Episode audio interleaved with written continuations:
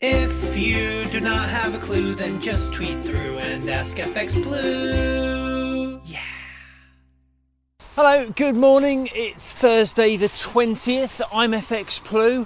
Hope you can see me. It's an early start. I've got to take Bertie to the vet this morning. Anyway, Andrew Bailey's been on. Uh, he was providing evidence to the Treasury Select Committee yesterday, and he remains concerned about the pace of inflation and rightly so. Uh, December CPI was up to 5.4%, which is the highest since March 1992, a 30 year high, and crikey, that makes me feel old. It was only April 92 when John Major became Prime Minister. Feels like yesterday. The MPC raised rates in December and the market expects three more hikes this year, but Bailey has two main concerns. One, energy prices continue to rise. The wholesale gas price has quadrupled in the last year. And two, inflationary pressure is creeping into wage negotiations.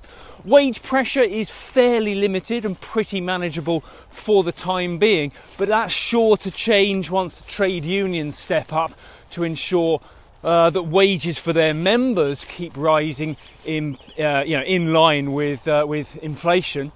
Um, and energy is the near term concern. Those prices could remain higher for at least uh, the rest of the year. The outlook has extended uh, as the market has come to terms with the voracious appetite for energy, particularly in Asia. The other rather delicate issue affecting energy uh, is Russia and of course the situation developing in uh, Ukraine. Keep an eye on that one. In the markets, uh, yesterday's inflation data helped sterling rally. We saw 136.50 against the dollar and 120.25 against the euro.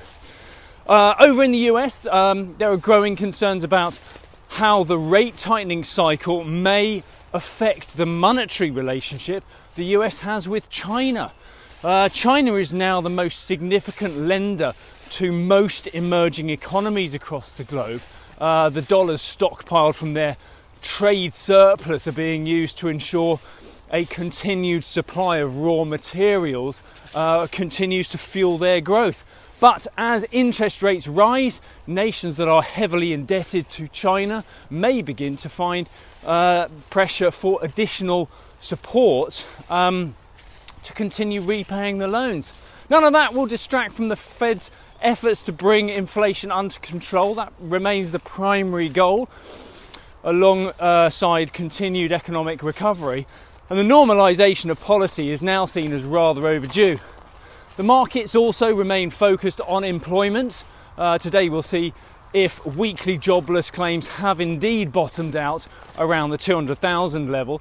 Data increased to 230,000 last week, but the market is looking for anything between about 210 and 220 this week. Uh, Euro dollar was treading water a bit yesterday, either side of the 113.50 level, but the weekly jobless data today may help that one jolt out of uh, the doldrums and break one way or the other. Keep an eye on that. And do join me again tomorrow. All the best. If you do not have a clue, then just tweet through and ask FX Blue.